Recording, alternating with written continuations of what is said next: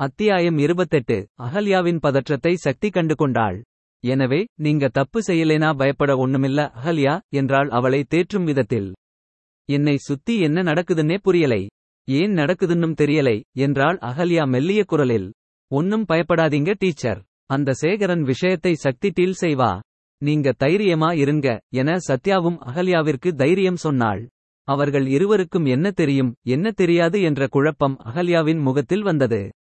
சக்தியால் அவளுடைய மனதில் ஓடும் குழப்பதை தெளிவாக படிக்க முடிந்தது. கொஞ்சம் பேருக்கு எதுவோ மொட்டை கடிதாசி வந்ததா பேசிக்கிட்டாங்களே உங்களுக்கும் வந்துச்சா?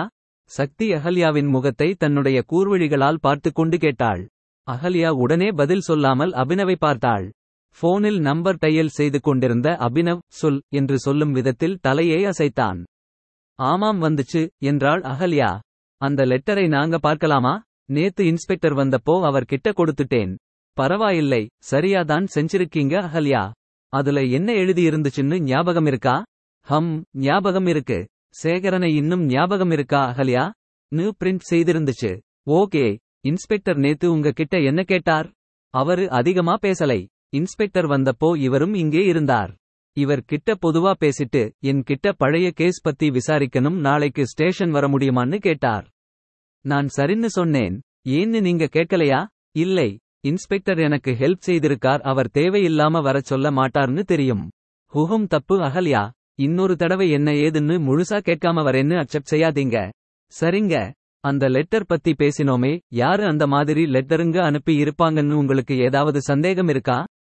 ஹுஹும் இல்லைங்க. உங்களை பிடிக்காதவங்க எதிரிங்க இப்படி யாராவது உங்களுக்கு தெரிஞ்சு இருக்காங்களா? சேகரனை இந்த ஊருக்கு வந்தப்புறம் தான் எனக்கு தெரியும்.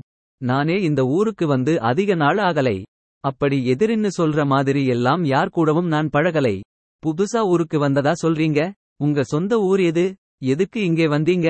நான் நான் இதை சொல்ல எதற்கு தயங்குகிறாள் என்று சக்தியின் கியூரியஸ் மனம் யோசித்தது. இவர்களின் பேச்சை கவனித்தபடி போன் பேசிக் கொண்டிருந்த அபினவ் அந்த அழைப்பை துண்டித்துவிட்டு வேகமாக அகல்யாவின் பக்கத்தில் வந்தான். பழைய கதையெல்லாம் எதுக்கு சக்தி மேம்? இப்போ டைம் ஆச்சு கிளம்பனும் லாயர் ரங்கநாதன் டவுன்ல இருக்க அவரோட ஃப்ரெண்ட் கிட்ட பேசி ஹெல்ப் செய்ய சொல்றேன்னு சொன்னார். அவரோட அட்ரஸும் அனுப்புறேன்னும் சொல்லியிருக்கார். Thanks ma'am no mention Abhinav Sakthi சொல்லி முடிக்கவும் அபினவின் மொபைல் ரிங் ஆகவும் சரியாக இருந்தது. அபினவ் போனை எடுத்து மீண்டும் பேசவும் சக்தி அகல்யாவை கவனித்தாள். அகல்யாவின் நெற்றியில் புதிதாக வேர்வை துளிகள் தோன்றியிருந்தது. அவளுடைய முகத்தை பார்த்தால் பயம் பதற்றம் என்பதை விட கசப்பான எதையோ சுவைத்துவிட்ட உணர்வு இருப்பதாக தோன்றியது. இது அவளுடைய சொந்த ஊர் எது என்ற கேள்வியினால் வந்திருக்கும் மாற்றமா? சக்தி யோசித்துக் கொண்டிருக்க சக்தி மேம் லாயர் வரேன்னு சொல்றார்? ஆனால் அவருக்கு இந்த ஊர் தெரியாதாம். என்னை வந்து அவரை பிக்கப் செய்ய சொல்றார் என்றான் அபினவ். நீ போ அபினவ். நானும் சக்தியும் டீச்சரை பார்த்துக்கிறோம். சத்யா யோசிக்காமல் சொன்னாள். அபினவும் அகல்யாவும் ஒருவரை ஒருவர் பார்த்து விழிகளால் பேசிக்கொண்டார்கள். சக்திக்கு அகல்யாவின் தற்போதைய மனநிலையும் ஓரளவிற்கு புரிந்தது. சொந்த ஊரைப் பற்றிய அவளுடைய கேள்வி அகல்யாவிற்கு சங்கடத்தை கொடுத்திருக்கிறது. ஏன் எனும் கேள்வி எழுந்தாலும் அதை விட்டுவிட்டு அந்த நேரத்திற்கு தேவையானதை பேசினாள். அகல்யா உங்க தலைமை எனக்கு புரியுது. உங்க குழப்பமும் புரியுது. ஆனால் ஒரு எக்ஸ்காப் என்ற முறையில சொல்றேன். ஒரு லாயர் இருக்கிறது உங்களுக்கு ரொம்ப அவசியம். உங்களுக்கு பிடிக்காததை அபினவ் இல்லாத நேரத்துல நான் பேச மாட்டேன். கவலைப்படாதீங்க. உங்க மகன் சத்யாவோட இங்கே இருக்கட்டும். நாம இரண்டு பேரும் ஸ்டேஷன் போவோம். அபினவ் லாயரோட அங்கே வரட்டும். சான்ஸே கிடையாது என அகல்யா அபினவ் இரண்டு பேரும் எதுவும் சொல்லும் முன் சொன்னாள் சத்யா. என்ன கிடையாது சத்யா நானும் உங்க கூட வருவேன் சக்தி. சத்யா அடம் பிடித்தாள் நானும் வரேன். அருணும் சத்யா சொன்னதையே சொன்னான். ஓகே இப்போ பேசிட்டு இருக்க டைம் இல்லை. கிளம்பலாம். அபினவ் எவ்வளவு சீக்கிரம் முடியுமோ அவ்வளவு சீக்கிரம் லாயரோட வாங்க என சக்தி சொல்லவும் அது தான் சரி என்று முடிவு செய்து அனைவரும் கிளம்பினார்கள். அபினவ் தன்னுடைய பைக்கில் வக்கீலை அழைத்து வரச் சென்றான். சக்தியுடைய ஜீப்பில் சத்யா அகல்யா அருண் போலீஸ் ஸ்டேஷன் நோக்கி பயணமானார்கள்.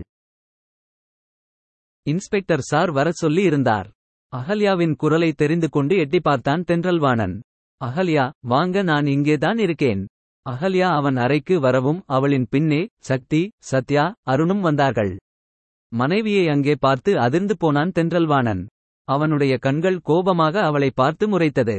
உட்காருங்க ஒன் மினிட் என்று அகல்யாவிடமும் சக்தியிடமும் பொதுவாக சொன்ன தென்றல்வாணன் சத்யாவிடம் தன்னை தொடருமாறு கண்களால் சைகை செய்துவிட்டு நடந்தான். சத்யாவும் அவனை தொடர்ந்தாள். இங்கே என்ன செய்துட்டு இருக்க சத்யா? கோபத்துடன் வார்த்தைகளை கடித்து துப்பினான் தென்றல்வாணன். உங்களுக்காக தான் வந்தேன் என்றாள் சத்யா அமைதியாக. எனக்காக வந்தியா? என்ன சொல்ற? இது விளையாட்டு விஷயம் இல்லை சத்யா. இன்வெஸ்டிகேஷன் அதும் மர்டர் இன்வெஸ்டிகேஷன். நீ இப்படி அகல்யா கூட வரது சரியில்லை. எனக்கு தெரியாதா? இது வரைக்கும் இப்படி எல்லாம் செய்திருக்கேனா? இப்போ மட்டும் என்ன? நம்ம வீட்டுக்கு ஒருத்தர் வந்திருந்தாரே அவர் எங்கே? அந்த டாக்டரா? அவர் தூங்கப் போறேன்னு சொன்னார். அதனால தனியா வீட்டுல விட்டுட்டு வந்துருவியா? அவர் யாரு? என்னன்னு உனக்கு தெரியுமா? அவரை பத்தி தெரியாது. ஆனா நம்ப முடியாத ஆளை நம்ம வீட்டுக்கு நீங்க கூட்டிட்டு வர மாட்டீங்கன்னு எனக்கு தெரியும். ஹோ சத்யா இங்கே பாருங்க. சக்தி என்ன எல்லாமோ சொல்றாங்க. எந்த கேஸா இருந்தாலும் ஒரு பொண்ணை சாட்சிக்கு விசாரிக்கிறதா இருந்தா வீட்டிலேயே தான் விசாரிக்கணுமாம். மத்தபடி சீரியஸ் விசாரணைன்னா விபரம் முழுக்க சொல்லி வர சொல்லணுமாம். நீங்க அதெல்லாம் செய்யலையாமே? சத்யா ரகசியம் சொல்பவளைப் போல மெல்லிய குரலில் கணவனிடம் சொன்னாள்.